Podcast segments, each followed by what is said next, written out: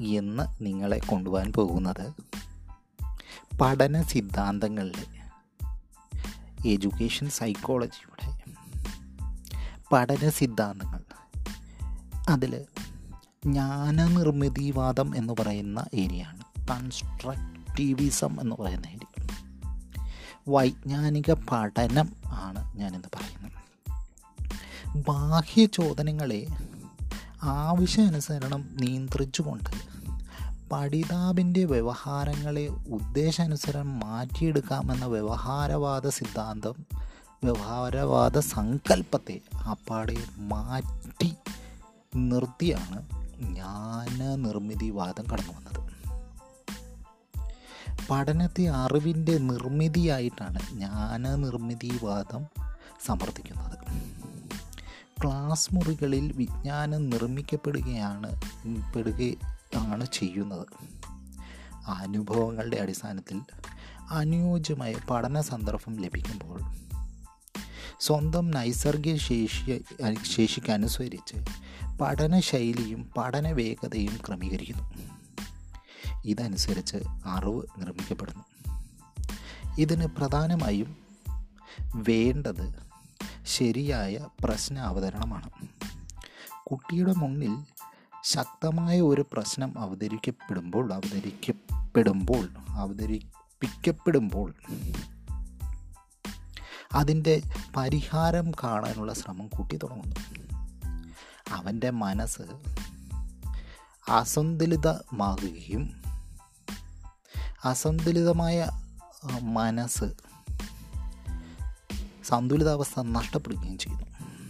മനുഷ്യന്റെ പ്രത്യേകതയാണ് അസന്തുലിതമായ മനസ് മാന മനസ്സിനെ സന്തുലിതമാക്കുവാൻ മനസ്സും ശരീരവും ശ്രമിച്ചുകൊണ്ടേയിരിക്കും ഈ പ്രക്രിയയാണ് യഥാർത്ഥത്തിൽ പഠനം.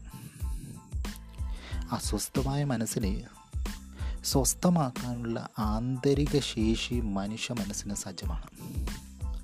ബാഹ്യ സന്ദർഭങ്ങൾ സന്ദർഭങ്ങളോ സാഹചര്യങ്ങളോ നിയന്ത്രി നിയന്ത്രിച്ചുകൊണ്ട് ഒരാളുടെ ആന്തരിക ശേഷികളും വൈജ്ഞാനിക ശേഷിയും മാറ്റിമറിക്കാൻ കഴിയില്ല എന്ന് ഈ വാദം പറയും കുട്ടി അറിവ് നിർമ്മിക്കുന്നു എന്ന സങ്കല്പത്തെ അനുസരിച്ച് പഠനത്തിന്റെ കേന്ദ്രം കുട്ടി തന്നെയാണ്. കുട്ടിയുടെ പ്രകൃതത്തിനനുസരിച്ച് പഠന അന്തരീക്ഷ അന്തരീക്ഷവും രൂപപ്പെടുപ്പെടുത്തേണ്ടതാണ് ജ്ഞാനനിർമ്മിതിവാദം ഇതാണ് നിർദ്ദേശിക്കുന്നത്. കുട്ടിയുടെ പ്രകൃതത്തിനനുസരിച്ച് പഠന അന്തരീക്ഷം രൂപപ്പെടുമ്പോൾ രൂപപ്പെടുത്തേണ്ടതാണ് എന്നാണ് ഞാൻ നിർമ്മിതിവാദം പറയുന്നത്. ജീൻ പിയാഷയാണ് ഈ വാദത്തിന്റെ മുഖ്യ പ്രയുക്താവ്. ഇനി നമുക്ക് നോക്കേണ്ടത് ജീൻ പിയാഷെ എന്താണ് പറഞ്ഞത്. അത് അടുത്ത എപ്പിസോഡിൽ നമുക്ക് കാണാം. അത്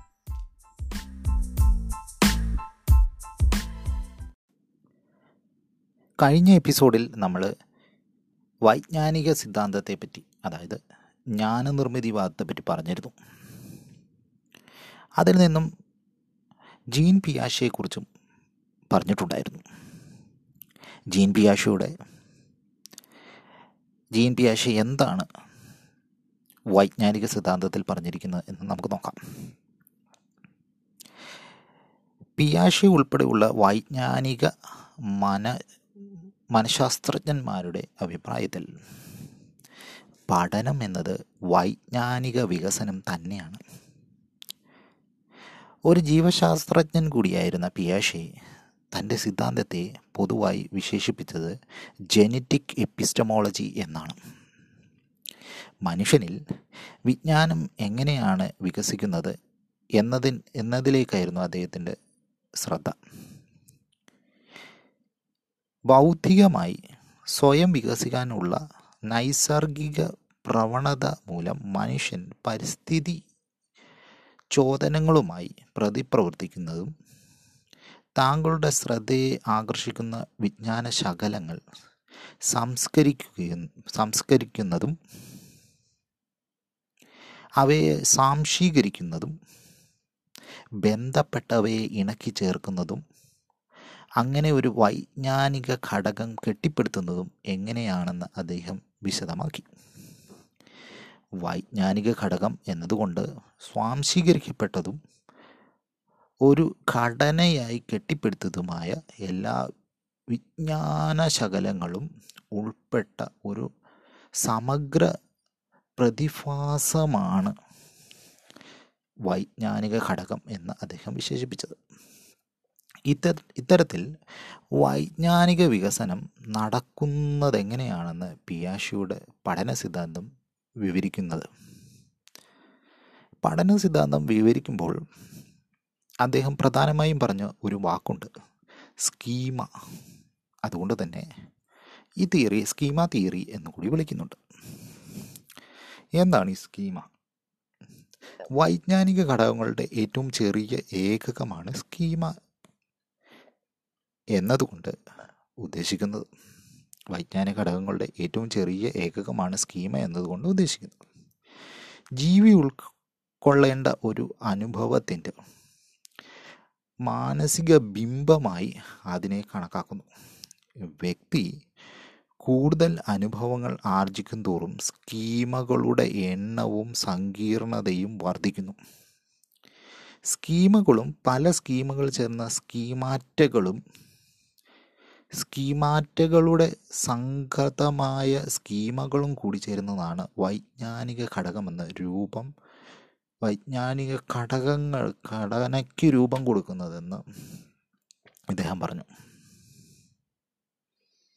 വ്യക്തിയുടെ വൈജ്ഞാനിക ഘടകങ്ങളുടെ കാര്യക്ഷമത നിർണയിക്കുന്നത് അതിൽ ഉൾക്കൊള്ളിട്ടുള്ള സ്കീമുകളുടെ എണ്ണം വൈവിധ്യം ഗുണനിലവാരം എന്നീ സവിശേഷതകളുടെ കൂടിയാണ്.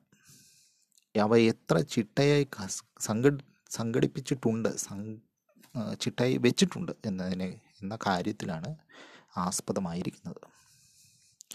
ഇദ്ദേഹം മൂന്ന് കാര്യങ്ങളെ വെച്ചിട്ടാണ് ഈ പറഞ്ഞ കാര്യങ്ങളെ ഈ സ്കീമ എന്ന് പറയുന്ന തിയറിയിൽ പറഞ്ഞിരിക്കുന്നത്. സ്വാംശീകരണവും സംസ്ഥാപനവും സന്തുലനം എന്ന് പറയുന്ന മൂന്ന് കാര്യങ്ങൾ. സ്വാംശീകരണം അല്ലെങ്കിൽ അസിമിലേഷൻ സ്വാംശീകരണം എന്നതുകൊണ്ട് പിയാഷെ അർത്ഥമാക്കുന്നത് വൈജ്ഞാനിക ഘടകങ്ങളുള്ള പരിചയ പരിചയ സ്കീമയായി ബന്ധപ്പെട്ട് കിടക്കുന്ന വഴി അപരിചിതമായ സ്കീമയെ പരിചിതമായി മാറ്റുന്ന പ്രക്രിയയാണ്. അപ്പോൾ പരിചിതമായ ഒരു സ്കീമ വെച്ചിട്ട് ബന്ധപ്പെട്ട് കിടക്കുന്ന അപരിചിതമായിട്ടുള്ള സ്കീമയെ പരിചയ പരിചിതമാക്കി മാറ്റുന്ന പ്രക്രിയയാണിത്.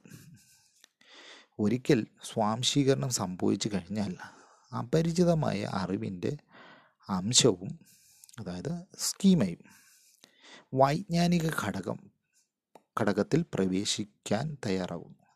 ഈ അവസരത്തിൽ സ്വാംശീകരിച്ച സ്കീമകൾ വൈജ്ഞാനിക ഘടകങ്ങളിൽ ഏറ്റവും അനുയോജ്യമായ സ്ഥാനം കണ്ടെത്തും. അങ്ങനെ അവ ആ ഘടന ഘടനയുടെ ഒരു ഭാഗമാകുന്നു. അങ്ങനെ അത് ആ ഘടനയുടെ ഒരു ഭാഗമാകുന്നു. ഈ പ്രക്രിയയാണ് അധിനിവേശം. എന്നാൽ രണ്ടാമത്തെ ഘട്ടത്തിൽ അദ്ദേഹം പറഞ്ഞേക്കുന്നു സംസ്ഥാപനം അക്കോമഡേഷൻ സ്വാംശീകരണം വഴി സ്വീകരി സ്വന്തമാക്കിയ സ്കീമയ്ക്ക് വൈജ്ഞാനിക ഘട്ടത്തിൽ യഥാ യഥാ യഥാർത്ഥമായ സ്ഥാനം നൽകുന്നു. അപരിചിത സ്കീമുകൾ സ്വാംശീകരിക്കുകയും അധിനിവേശിപ്പിക്കുകയും ചെയ്തു കഴിയുമ്പോൾ ഈ സ്കീമ അറിവിന്റെ ഏറ്റവും ചെറിയ അംശമായ സ്കീമ വൈജ്ഞാനിക ഘടകങ്ങൾ ഉറച്ചു കഴിഞ്ഞു. ഈ പ്രക്രിയയാണ് സ്വാംശീകരണം. സോറി ഈ പ്രക്രിയയാണ് സംസ്ഥാപനം. എന്നാൽ മൂന്നാമത്തെ ഘടകമായ സന്തുലനം അപരിചിതമായ സ്കീമുകൾ സ്വാംശീകരിക്കുകയും അധിനിവേശിക്കുകയും ചെയ്തു കഴിഞ്ഞാൽ അസന്തുലിതാവസ്ഥ നീങ്ങുകയും മനസ്സിൽ സന്തുലിതാവസ്ഥ വീണ്ടെടുക്കുകയും ചെയ്യുന്നു ഈ പ്രക്രിയയാണ് സന്തുലനം എന്ന് പറയുന്നത്. അപ്പോൾ മൂന്ന് ഘടകങ്ങളാണ് അദ്ദേഹം പറഞ്ഞേക്കുന്നത്. അതായത് സ്വാംശീകരണം അതായത് പരിചിതമായ സ്കീമ വെച്ചിട്ട് ഒരു പരിചിതമല്ലാത്ത സ്കീമയെ പരിചയപ്പെടുകയും അതിനെ ഉൾക്കൊള്ളുകയും ചെയ്യുന്നു. എന്നാൽ അതിന് പ്രത്യേക സ്ഥാനവും അതിന് വേണ്ട പ്രത്യേക രീതിയിലുള്ള സ്ഥാനം കണ്ടെത്തുകയും അതിനോട് സമാനമായിട്ടുള്ളതിനെ സ്ഥാനം കണ്ടെത്തുകയും ചെയ്യുന്നതാണ് സംസ്ഥാപനം. എന്നാൽ സംസ്ഥാപനത്തിലൂടെ എന്താ സം എന്ത് കാര്യത്തിലേക്കെത്തും? സന്തുലിതം.